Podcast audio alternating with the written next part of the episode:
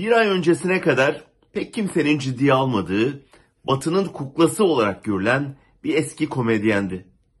Bugün bütün dünyanın saygıyla izlediği, ülkesini savunan bir kumandan. Volodymyr Zelenski, Putin gibi bir deve karşı sürdürdüğü savaşı propaganda cephesinde kazandı bile. Ukrayna'dan kaçtığı söylentileri yayıldığında o çoktan takım elbisesini çıkarıp üniformasını giymiş ve sığınaktan yayına başlamıştı. Putin sarayının upuzun masasında konuklarını ağırlarken o Kiev'de Cumhurbaşkanlığı binası önünde cep telefonuyla hemen arkasında duran kabinesini göstermiş ve hepimiz buradayız, vatanımızı savunuyoruz diyerek halkına moral, dünyaya mesaj vermişti. Dünya suskun izliyordu. Sonra tek tek dünya liderlerini aramaya başladı. 27 Avrupa lideriyle tek tek görüşüp onlara bu beni canlı olarak son görüşünüz olabilir dedi. Ukrayna'yı NATO'ya kabul etmeye hazır olup olmadıklarını sordu. Hiçbirinden net bir cevap alamadı.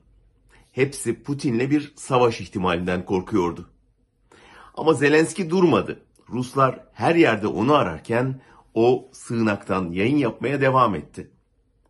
Son yayınlarından birinde sözlerini Zafer Ukrayna'nındır diye bitirdiğinde Ukraynalı çevirmen gözyaşlarına boğulduğu için konuşmayı Almanca'ya tercüme edemedi.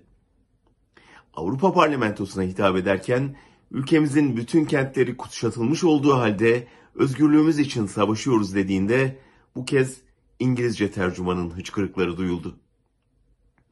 Avrupa Parlamentosu Zelenski'yi dakikalarca ayakta alkışladı ve sonunda önce Batı kamuoyu ardından Batı hükümetleri tavır almak zorunda kaldı.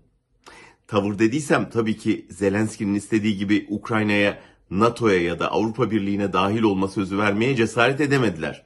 Ama Rusya'ya karşı direnen Ukrayna'ya silah yığmaya başladılar. Eğer barış görüşmeleri bir çözüme varmaz, Ukrayna'da teslim olmazsa Zelenski'yi acı bir son bekliyor olabilir. Ama o direnme kararlılığı ve özgürlük mesajlarıyla tek başına dünyayı ayağa kaldırarak şimdiden savaşın ilk cephesinde zaferini ilan etti bile.